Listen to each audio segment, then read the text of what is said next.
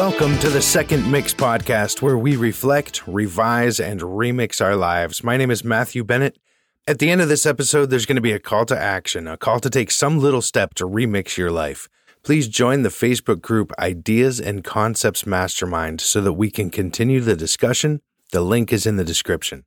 In order to reach new heights, in order to not be living the same day over and over again, there are certain things that you need to be looking for and certain things to reflect on. I could give you a huge list of all the things that you could reflect on, but if you boil every single one of those down to their essence, you're going to find that the end game of reflection is results. Is it your goal to spend more time with your family? Did you do it? Is it your goal to exercise more? Did you do it? Is it your goal to start your business online? Did you do it? It's always okay if you didn't complete a goal. The important part of results that you need to ponder is what steps have you taken to do the things you say you want to do?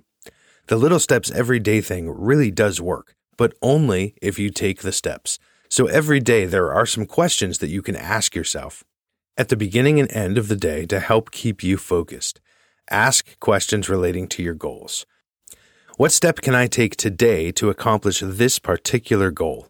Reflection isn't difficult, but it takes time to answer your own question seriously enough to get a result, the result that you are looking for. Taking these little ideas and accomplishing them, and by that I mean working on them throughout the day, making them habits, making them disciplines, they improve your self esteem so much that it creates a snowball effect that allows you to accomplish anything that's on your goals list. So at the beginning of the day, ask yourself what you can do that day to accomplish these things.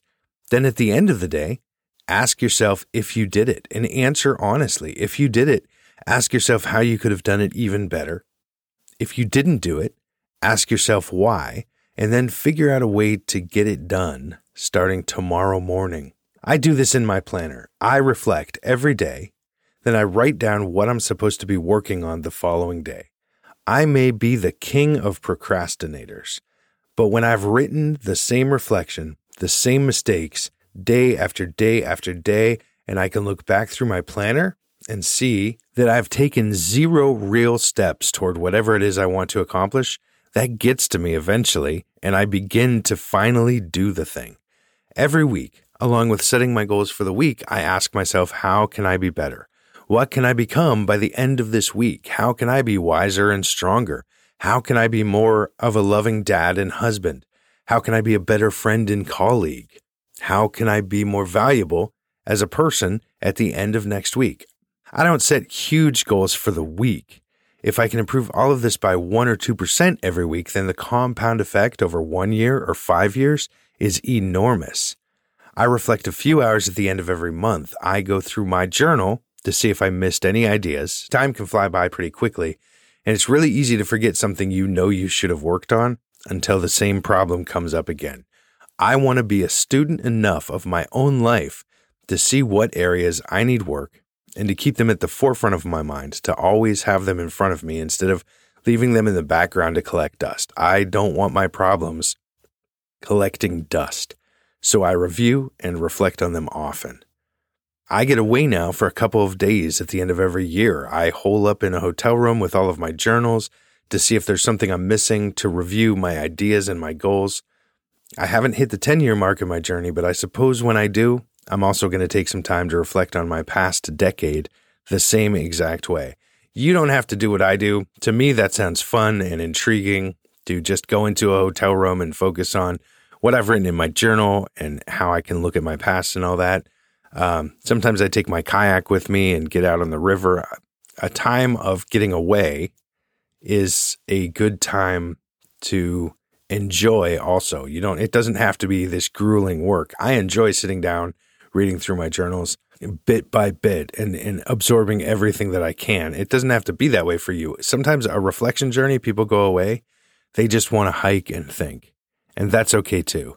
It is the getting away and reflecting part that's important.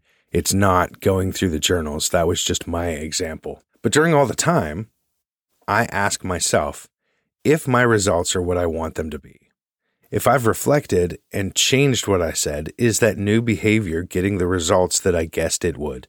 If it's not, is there something else I can read, something I can listen to, somebody I can ask for help in getting the results that I want?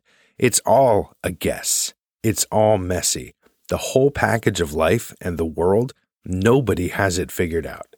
But the people who get ahead, the people who are successful, they're the people who are guessing and they're trying to figure it out. The people who are out there finding out daily what works. What question could you ask yourself every morning that will help you focus every day on the right stuff?